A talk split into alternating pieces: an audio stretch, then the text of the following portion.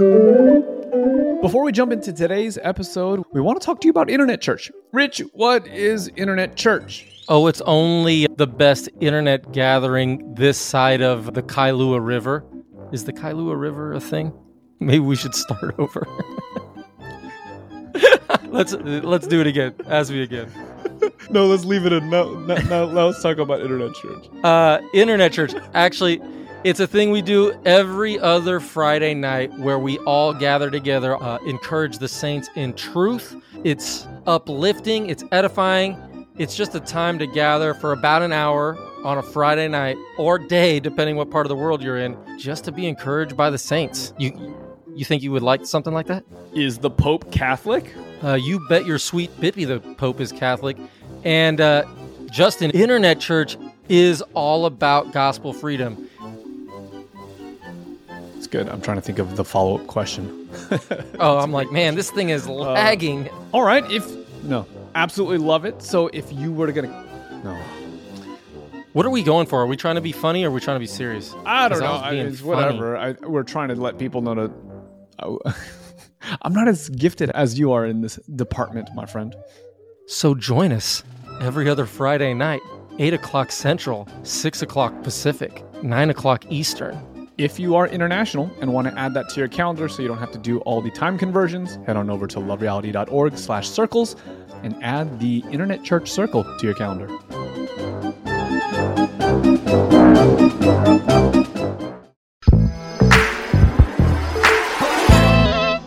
Welcome back to The Move. We're vibing through the book 10 minutes at a time. I'm your host, Justin Khoe, and in today's episode, we're talking about that part of the Bible that everyone skips over. Yes, it's the fun times, it's the genealogies, it's the part that, let's be real, no one really actually reads. Um, and it's the second one in this series of passages. And my guest for today's episode is none other than Pastor Jonathan Leonardo. Are you going to do that every time?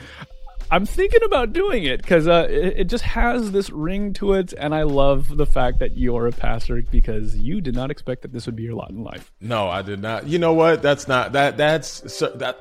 That's not true. I knew this would be a lot, my lot in life. I just was reluctant to do it, and I tried to find so many ways to not. So you were cosplaying Jonah, is what I'm hearing. Uh not not necessarily because you know I was in ministry. I've been in ministry for a long time. I probably did the Jonah thing maybe 15, 20 years ago or maybe even a little less, right? But you know, I was in ministry and all that, but I certainly was sort of reluctant to be settled down in an office and in a day-to-day rhythm in one place. You know me, man. I'm always you know how it is. You call it's it's like you. When we call each Yeah. other, it's always like, "Justin, what's up? Where you at?" Like What's the next thing? What's the next hustle? yeah, and it's and when, when we on to talk to each thing. other, it's never I know you're in Oregon. You might be in Right. you know, Mexico, Florida, who knows. Did you happen, uh, using the Jonah story, did you happen to have a whale kind of incident in your life? Um I got married. I don't know. That was your whale, isn't it? You got swallowed up and that was the whale? I got I got swallowed up in marriage and I was like, I should settle down. well, there you go. Well, now you're settled, and now we're we're back to the move. Um, by the way, I should mention we are looking at Genesis chapter five, verses one to thirty-two, which is uh, a genealogy. But to kind of get us started, you were mentioning that you wanted to be able to tie Genesis four, which we just covered with Harold in the previous episode, in order for us to make sense of what's happening in Genesis chapter five. So, why don't you start us off there? I have a handful of questions I want to ask about the passage, but I think let's let's just get some backwards context in order to make sense of today's episode. Yeah. Okay, listen, good. Let's talk about the text and how it functions. All right. Okay. Uh, the text is written very intentionally. This text that we're dealing with, particularly in the Hebrew, it's very, written very intentionally. There is not one yod or one tittle, which are two uh, Hebrew letters, right? right? Not one yod or one tittle that is missed. It's all very intentional. The text is what we call very terse, right? Very jam packed, right? There is a lot in a little. I think we talked about this when we unpacked the first word of Genesis, which is Berashit, in beginning. If you go back to an earlier episode, I believe, with the first episode, I, I I would imagine episode one. right? Yep, yep, yep. You see how terse the text is just by what the first word is. Um, there is that's always at play. So the text is intentional. It's very terse. It's very jam packed.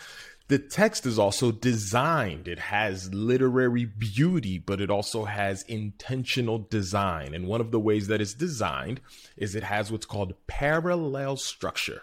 There are hmm. parallel structures, and you see that very clearly in our genealogies. So you have a genealogy in the end of Genesis 4, which is the line of Cain.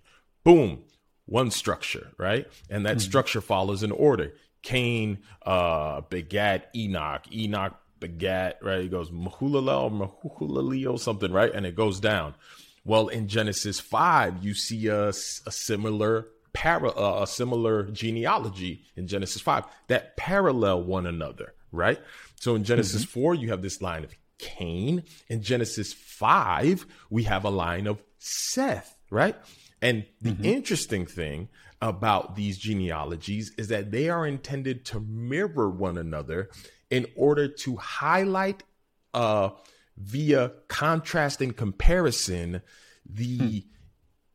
the descent or the maybe the development uh, let me say it this way that it's meant to contrast and compare in order to carry the narrative forward right hmm. we can say that way so, so what, what I'm hearing is that as much as it might seem to the kind of cursory view of scripture um, that sometimes you're wondering, well, there, there's clearly no reason why that's there. That, that just happens to be maybe a throwaway paragraph or throwaway maybe even chapter.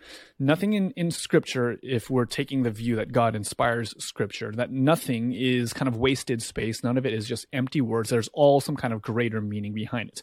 Um, what I'm hearing for the genealogies, at least in chapter four and chapter five, is that there's uh, a parallel. There's a similarity between the two as well as a difference. And it's meant to highlight a certain uh, theme. And, and it's immediately uh, calling back to um, season one of the move when we talked about Adam 1 versus Adam 2. There's mm-hmm. absolutely a comparison that's taking mm-hmm. place, but there's also a very clear divide and difference to show kind of uh, where we stand in relationship to both of these mm-hmm. Adams. So is is that a fair kind of summary with what you're saying so far? Absolutely. If you were to go to Romans 5, which you just alluded to, you have Adam 1 and Adam 2 and Adam 1 and Adam 2 have list words that fall under their respective realities, and those list mm-hmm. words never actually transgress the boundary. Those list words stay within their realm. None of the words are shared between the two, right? And that contrast mm-hmm. and comparison is meant to elicit something as we actually consider the realities that these two Adams uh, initiate and bring to pass. The same is at work in Genesis 4 and Genesis 5. Let's look at it right away, right? If we can get All right, it. let's go. Look at Genesis 5. Genesis 5 tells us exactly what it is, right? It says, This hmm. is the book of the generations of whom? This is the generations Adam. of Adam, right? Right there, it should cause you to contrast something that you just read. If you were to go back to Genesis 4, you see that at the end of Genesis 4, the list of the generations does not begin with Adam, it begins with whom? It begins with uh, Cain. Cain. You see that? Uh, it begins yep, with Cain. Yep, yep, verse 17. Yeah, but who is Cain's father? Adam. Adam. Why is it? So that, it's interesting that they just cut Adam out of the picture entirely. Why did they cut Adam out of the picture entirely? What is intent? What's mm-hmm. happening here? Now, if you go back to Genesis 5, and you look at the list of the people who are born, right? You go from mm-hmm. Adam to Seth. Seth goes to Enosh. Enosh goes to Canaan. Canaan goes to Mahalalel. Uh, Mahalalel goes to Jared, Jared. right? And, and from Jared, Enoch, Enoch right? Yeah. Now, if you start with Adam and you count all the way to Enoch, how many men are there? I'm going to do the Adventist guess, and it's probably right. It's seven, is my guess. Seven, seven, seven, seven. right. So okay. you you see that uh, seven, right? And and yeah. the reason that's important is because the text is very terse and has a lot of meaning. It has a lot of uh, symbolism that it's indicating that it's uh, signaling to us in order to tell us something about the narrative, and. Mm-hmm when you follow these seven men, there is a formula in Genesis 5 that seems to work for every single man all the way up to the seventh, right? And if hmm. you watch this, Adam, right? You see Adam, verse 3. When Adam had lived 130 years, fathered a son in his own likeness, his own image. His name was Seth. Uh, the days of Adam after he fathered Seth were 800 years, and he had other sons and daughters. Thus, all the days of Adam uh, were 930. And then he what? Hmm Then he died. Then he died. Look at verse 8, tells us about Seth. The days of Seth were 912 years, and then he Died. died. Look at verse 11. The days of Enosh were 905, and then he Died. died. Verse 14. All the days of Canaan were 910, and then he Died as well. Verse 16, the days of Mahalalel after he fathered Jared were 830. Uh, verse 17, and then he died. Died. Verse 18, Jared lived 800 years, uh, sons and daughters, and then he died. died. Verse 20. And then we get to uh, verse 23. This is the 7th man from Adam. Thus, all the days of Enoch were 365 years. Isn't that fascinating? 365, that number? Mm-hmm. Mm-hmm. And then what does verse 24 tell us? What, what should you expect in this structure? I, I- think, well, I guess even whether or not it's the structure, but the fact that it's a human, you would think the story is that he died. This is actually one of the questions I had written down for, for our, our text today, but it says that Enoch walked with God and he was not, for God took him. And uh, if, at first reading, I wouldn't know what that means because what does that all mean? But I do remember the felt stories growing up in Sabbath school as a young kid and remember talking about Enoch as one of the very few people that never actually saw death because at some point in his life, he ends up like literally going to heaven and he didn't need to die. Like God just like poof took him. I don't know exactly. Or is Enoch the one that came up in chariots of fire? Is that is that his story? No, no, no. That's Elijah. That's it. That's Elijah. Oh, see, I'm, I get my felt stories mixed up. They're all the same to me. okay, but Enoch is the one that did go up to heaven. Uh, he never died. Yeah, and he walked with God, right? He had a son, walked with God. God took him. He was no more. He's the seventh man, the perfect man, the seventh man from Adam, the first man. And the promise of God to actually undo the consequences of sin, which are death, are brought to fruition in the seventh man who walked with hmm. God. Hmm. Mm-hmm. You That's seeing pretty cool. it? Go back to Yeah, Genesis yeah. 4 now. Okay. And if you go back to Genesis 4, look at the you see the same thing, verse 17, right? Mm-hmm. Canaan, Cain. Notice it doesn't mm-hmm. start with Adam. All of a sudden there's a departure here, right? Right. Yeah. Cain, but the names are kind of similar. Canaan gives birth to you have Cain number 1, he gives birth to who?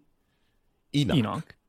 Uh-huh. And Enoch, Enoch to Irad. Irad, Irad Irad. to I don't know how to Mahujael, say that name. right? There you go. Thank you. Mahujael to Methusael, Methusael Mm-hmm. to Lamech.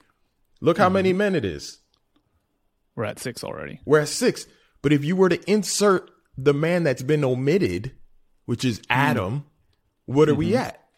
That would have been seven. That would have been seven. So we we arrive at the seventh man from Adam. The text omits Adam, makes it the hmm. sixth man, because hmm. six. What do we know of six in relationship to seven? It's It's imperfection, not. Yeah, it's not quite there. not quite there. And notice what the sixth man is. Sixth man is Lamech, the one who hmm. increases the violence that Cain introduced. The one who says, if Cain is avenged seven times, I'll be avenged how many times? Seven, seven, right? Right. And then look at verse 25. In verse 25, all of a sudden reintroduces Adam, and Adam knew his wife hmm. again, and she bore him a son and called him Seth. Hmm. So what, are- what what are we what are we seeing here? The source head, Adam, right? There's already Yeah. a departure and a de- deviation. One of them hmm. follows the intended purpose of humanity, even in some sort of corruption, right? Because of the fall. Right. And then the other one's just a complete deviation that brings in what Harold highlighted in the previous episode this mm-hmm. untold woe, murder. It's a full descent into foolishness. One mm-hmm. line, yeah, there's death in both lines, but one line gets to that sixth man, which should have been the seventh man, but he's the sixth man, and it's all sorts of violence and sin and mm. evil. But you get to the seventh man in the other line, and the promise is faithful. God hmm. is faithful.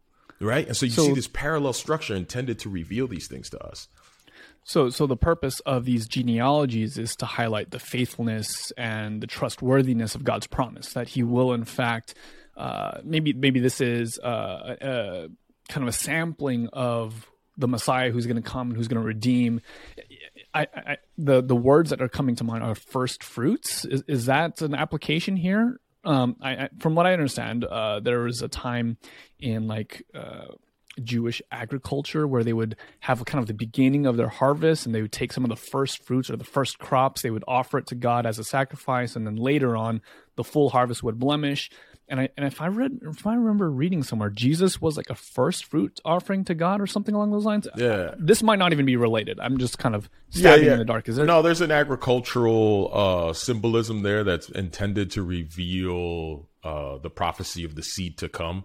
And Mm-hmm. at the festival of, of first fruits, when they wave the sheaf, that's at the Mm-hmm. same, very similar time when Jesus would have uh, resurrected, right? Uh, right. or- or so, so is descended. Enoch meant to be like an example of the? It's a, it's a, it's a sampling of the promise to come. Is is this kind of the idea that's being highlighted here in the text? Uh, I, I believe so. Uh, one of the ways that the text al- al- also functions is that it, it repeats and expands. It repeats and expands. This it does this all the time. One of the great places that you can see this is actually in the book of Daniel. If you read the book of Daniel, the prophecies repeat and they expand. They repeat, they expand. Particularly if you go from prop, um, Daniel chapter two and then you fast forward to Daniel chapter seven through nine. There's a repetition and expansion, right? Um, you get this in the 2300 day prophecy. You get this in the 1260 day prophecy. It's, it's, it's very interesting, right? All the way up to the coming of the Messiah in Daniel 9.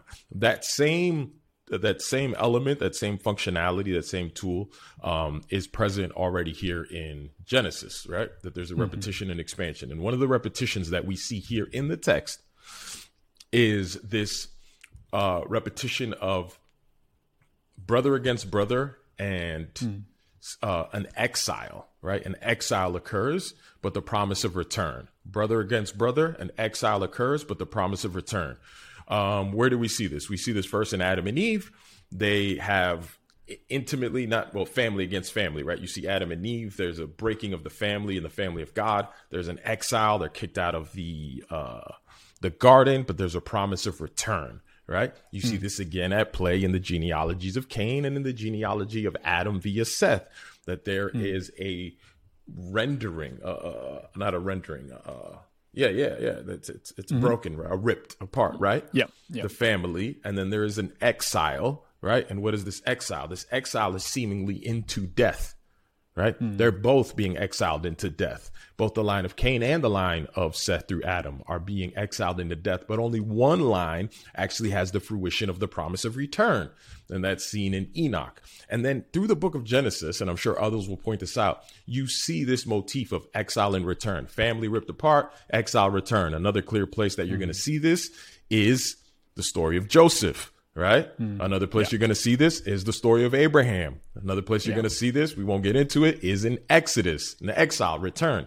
family ripped mm-hmm. apart, exile, return. Always, always, always. So there's this repetition and expansion along this idea. And every time that that idea is presented, it is a prophetic revelation. It is prophetic in order to get us to think about this theme over and over that should actually come to pass in the promised one of Genesis 3:15.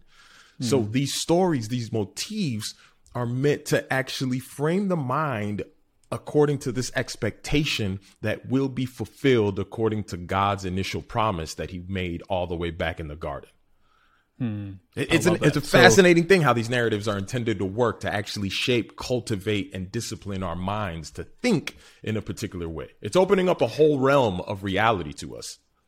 Right. So every time that we're tempted to think, man, is God going to be coming through? Is he going to be faithful to our promises? We're meant to recall the stories of, yeah, there was separation, there was exile, there was death and destruction, there was there was all these different things, and yet look at the faithfulness of God and how he still was keeping was acting in keeping with his promise and with his character. And the take home, I guess, is that is that he's going to be doing the same for us and that we can rest assured knowing that our deliverance is is already accomplished as well. Yeah, the, the takeaway is always, you know, God is faithful, right? Hmm. God is hmm. faithful. And and just just just as a, a a hyperlink here that we just mentioned about Daniel. You see the same thing in the book of Daniel, in Daniel chapter 9, when Daniel is praying and interceding on behalf of his nation. It is because he is within struggling with the idea that he is still in exile in Babylon. The question is when mm-hmm. will we return? When will we hmm. return? And that that motif of exile return was all the way back at the beginning. So you see that that motif carries through the history of Israel even to those people who were not Israel, right? Because Abraham, well, uh, Cain and Abel and Seth, they weren't Jews, right? Um, mm-hmm. But it, it, it, thematically carries through scripture, it repeats and it expands. And so the mm-hmm. text is very intentionally written in this way.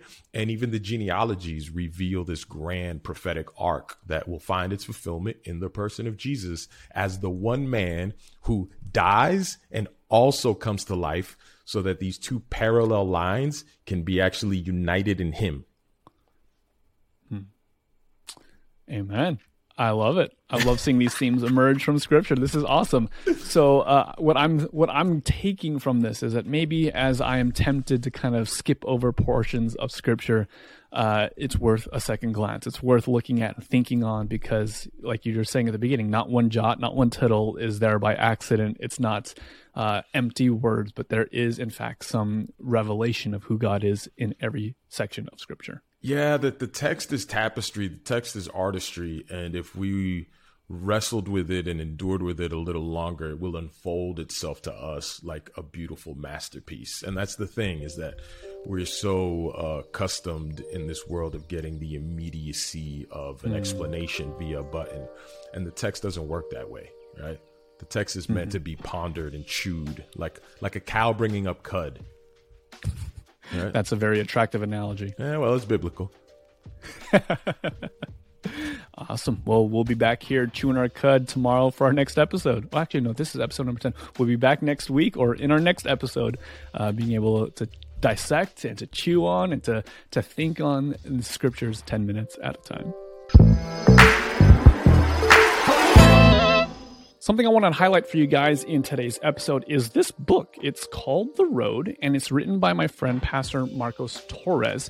Um, if you're only listening to this episode, you can check it out at thestorychurchproject.com. That's thestorychurchproject.com. And the reason why I wanted to highlight this book is because I think in this episode of maybe all the episodes that we've talked about so far, if is that we have highlighted the need for a larger uh, view of Scripture, a bigger paradigm of Scripture. We do this thing where we like to look at four verses at a time or one verse at a time if you're like kind of like this quote it on Instagram kind of culture kind of thing, right? Where it's like, this is what it means, but we have no way to connect it to the greater narrative of Scripture. So, all that to say, this is why the road is valuable because it actually provides somewhat of a framework to help us understand the larger narrative of Scripture.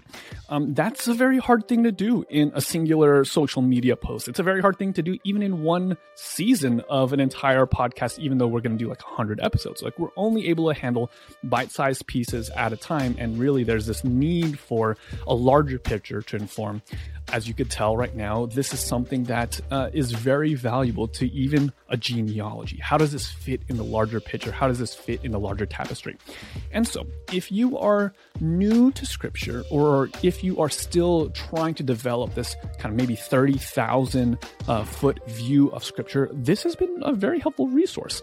There's a lot of things that I could say about this. One of the things that I will say is that this book was actually written for those who kind of have a non Christian slash like secular background. Many of the people that I have seen come to faith from this type of paradigm have a lot of very important questions. And they love Jesus and they accept the gospel, but how does that fit in with so many different areas? It's it's kind of a tough question to wrestle unless you have someone who can guide you through that process. And I found that this book has been pretty helpful. Now, full disclosure, um, I will always let you know when there is a sponsored post for this show. Uh, and the vast majority of our kind of shout outs at the end of an episode are not paid sponsorships. They're just, hey, we want to give a shout out because we love these people. We love the projects that are happening. This is one of those that I do love and also happens to be a, a, way to support the show. And so I'm going to actually make a big ask.